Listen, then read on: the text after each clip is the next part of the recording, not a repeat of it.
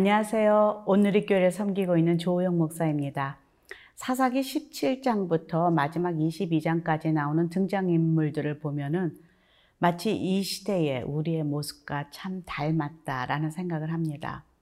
자신의 죄악에 아무런 죄의식도 느끼지 못하고 거짓 확신과 또 자기 합리화를 밥 먹듯이 행하며 살아가고 있는 사람들. 그들은 다 하나님을 믿는다고 생각하는 사람들이요. 그런 가정이요. 이스라엘 지파요. 그리고 기름 부음 받은 제사장들이었습니다. 사사기는 그들을 향해 계속 반복적으로 이렇게 말하고 있습니다. 그 당시 왕이 없었으므로 각기 자기 소견에 옳은 대로 행하였더라. 오늘 말씀은 사사기 18장 14절에서 31절 말씀입니다.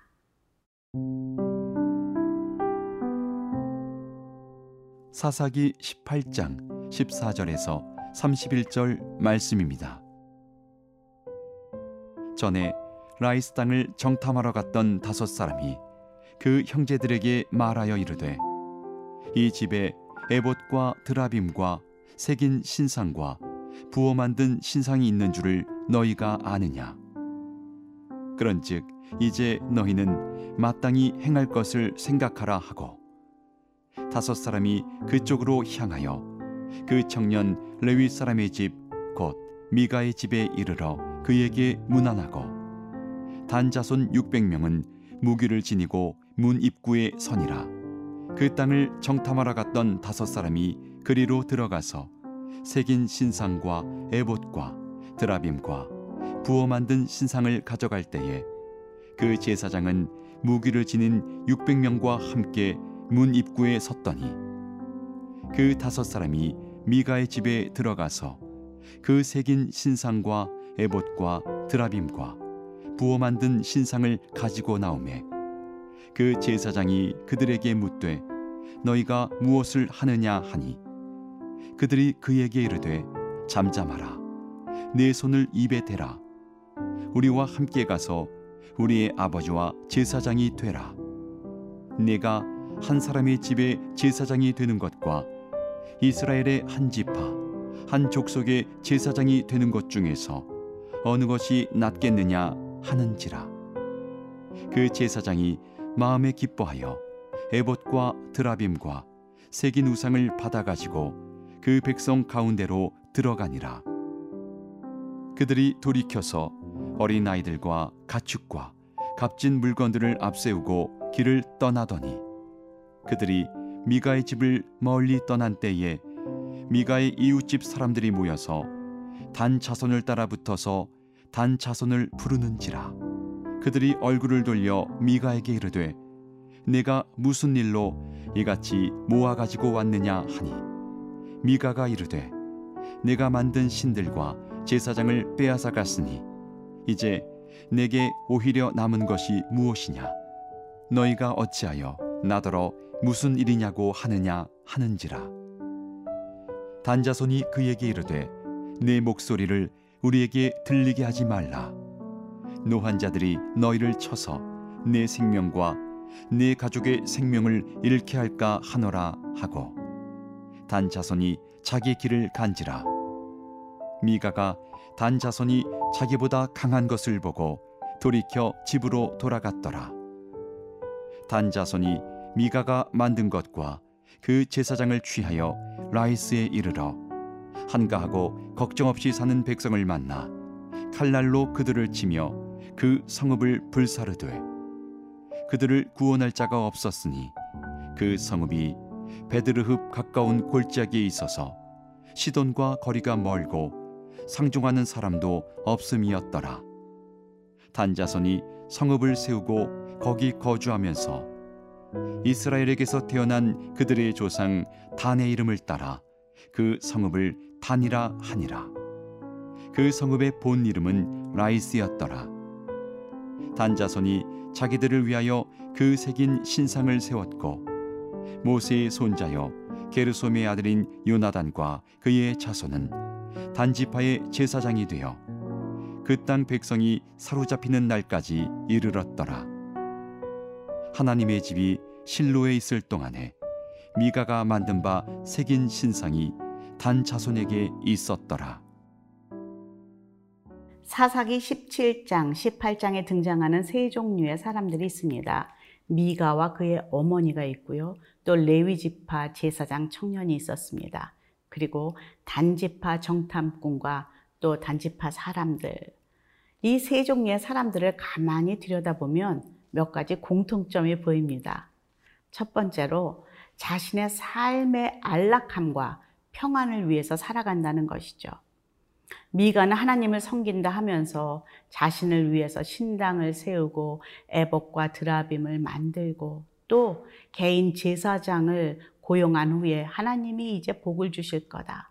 모두 자신의 복을 위해 안위를 위해서 그렇게 행하는 불신앙을 볼 수가 있습니다.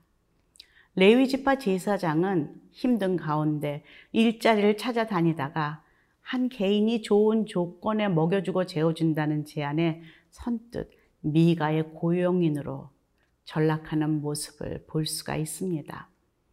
그런데 오늘 단지파가 기왕이면 개인의 제사장보다 한 지파의 제사장이 되는 것이 더 폼나고 좋지 않는가? 라는 그런 유혹에, 그런 캐스팅에 정말 쉽게 기뻐하면서 사역지를 옮기는 이 제사장의, 청년 제사장의 모습을 볼 수 있습니다. 마치 사꾼 제사장의 모습이라고 할 수 있는데요. 19절, 20절 함께 보겠습니다. 그들이 그에게 이르되 잠잠하라 내 손을 입에 대라 우리와 함께 가서 우리의 아버지와 제사장이 되라 내가 한 사람의 집의 제사장이 되는 것과 이스라엘의 한 지파 족속의 한 족속의 제사장이 되는 것 중에서 어느 것이 낫겠느냐 하는지라 그 제사장이 마음에 기뻐하여 애복과 드라빔과 새긴 우상을 받아 가지고 그 백성 가운데로 들어가니라. 이 그 백성 가운데 들어가니라 이 말을 우리말에서 보면은 백성들 가운데 끼어서 함께 갔다라고 표현하고 있습니다. 한 지파를 영적으로 리드하고 인도해야 할 제사장이 그저 그 무리에 끼어서 따라가는 모습은 정말로 기가 막힙니다. 사꾼의 그 제사장의 모습이요. 사꾼의 영적 지도자의 모습입니다. 우리가 쉽게 넘어가는 유혹이 있습니다. 많이들 하는 말들이죠. 기왕이면 다홍치마다. 기왕이면 큰 교회 다니므로, 기왕이면 사례 많이 주는 곳으로, 남들 보기에도 폼나는 그런 어, 유명한 곳으로 쉽게 옮기는 세대, 이때 크게 다르지 않다. 그런 생각을 해봅니다. 그러면서 두려운 마음이 듭니다. 영적 리더들이 하나님을 왕으로 섬기지 못할 때 어김없이 드러나는 현상은 어떤 결정 앞에 하나님의 마음이나 뜻은 중요하지 않고 자신의 안위, 평안, 그리고 남의 이목, 이런 것들이 중요하게 됨을 보게 됩니다. 그리고 그들은 또 이것이 하나님의 뜻이요, 축복이요, 은혜라고 무조건 믿고 사람들 앞에서 간증합니다. 오늘 말씀 속의 단지파도 다르지 않습니다. 자신의 기업으로 받은 땅은 힘센 아말렉과 맞서 싸우는 그런 어려운 땅이기에 쉽게 포기하고 약하고 취하기에 쉬워 보이는 그 라이스 땅을 차지하려고 지금 올라가고 있습니다. 자신의 안위와 평안을 위해 평안한 라이스 땅 거민들의 거처는 그들의 생명은 그들의 그 어, 보금자리는 전혀 중요하지 않습니다. 27절에서 28절에 보면 단자손이 미가가 만든 것과 그 제사장을 취하여 라이스에 이르러 한가하고 걱정 없이 사는 백성을 만나 칼날로 그들을 치며 그 성읍을 불사르되 그들을 구원할 자가 없었으니 그 성읍이 베드르홉 가까운 골짜기에 있어서 시동과 거리가 멀고 상종하는 사람도 없음이었더라. 단자손이 성읍을 세우고 거기에 거주하면서 자신의 안위와 평안을 위해서 목적을 위해서 살인, 협박, 도적질, 전쟁 등 수단과 방법을 가리지 않고 다 행하는 이 단지파. 그리고 그것을 하나님의 은혜요 축복이라고 믿는 그들의 모습이 크게 낯설지 않는 것은 바로 이 시대의 우리의 모습과 많이 닮았기 때문입니다.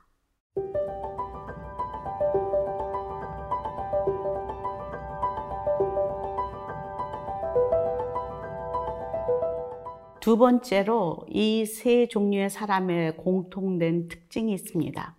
하나님이라 믿는 우상을 만들고 소유하고 있다는 것이죠. 미가의 가정은 하나님처럼 섬기는 그 에봇, 드라빔, 손으로 새긴 신상을 은 200을 주고 비싸게 만들었습니다. 그것을 집에다 소유하면서 자신의 복의 근원처럼 생각했습니다. 그런데 오늘 또 그 단지파가 그것을 탐내고 있습니다. 14절입니다.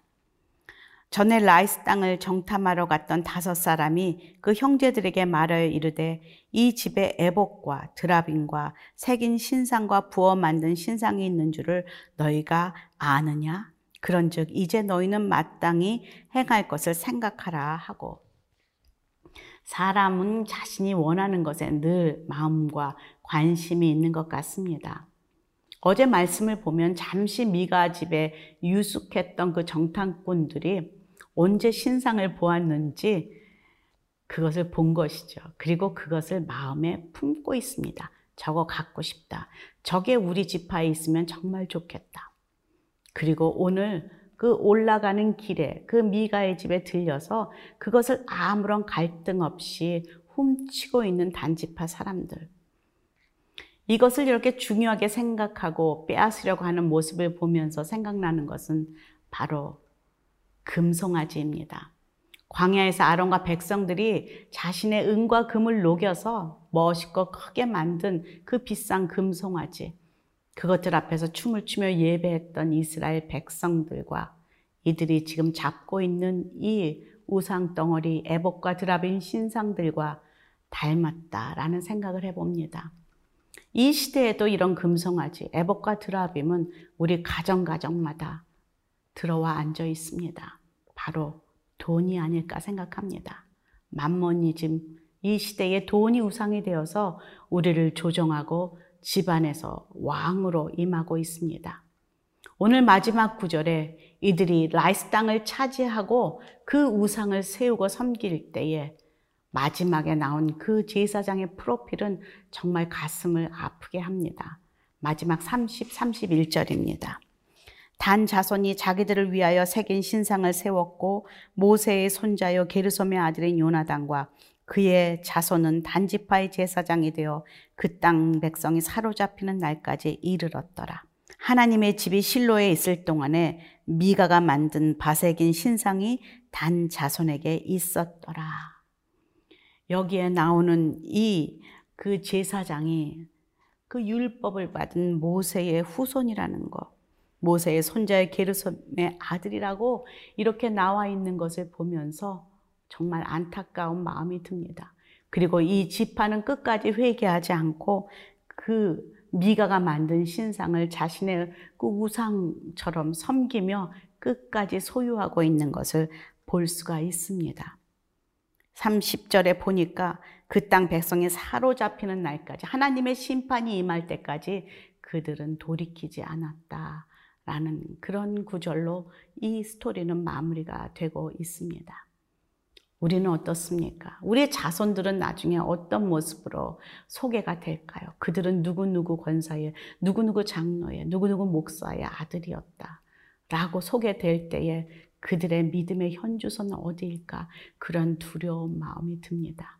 오늘도 정말로 사사시대 같은 그 시대에 살고 있는 우리들에게 하나님께서 이들의 모습 속에서 우리의 모습을 어, 보여주시는 것은 하나님의 큰 음성이 있다고 믿습니다.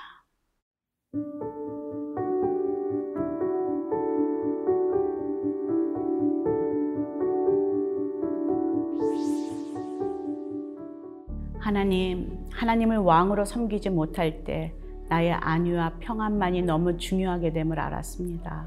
그때는 하나님 대신 돈이 우상이 되어 그것을 하나님처럼 섬기는 모습을 보았습니다. 우리 안에 하나님만이 나의 왕이심을 고백하며 말씀대로 살아가는 믿음이 매일매일 새롭게 고백되어지기를 간절히 기도합니다. 예수님 이름으로 기도합니다. 아멘.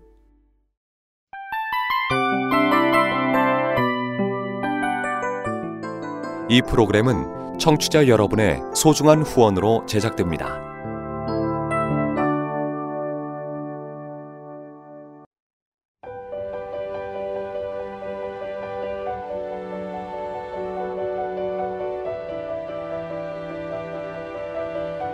세상에는 수많은 교회들이 있지만 더 깊이 있는 말씀 강해를 찾기 위해 크기로만 교회를 선정하지 않습니다.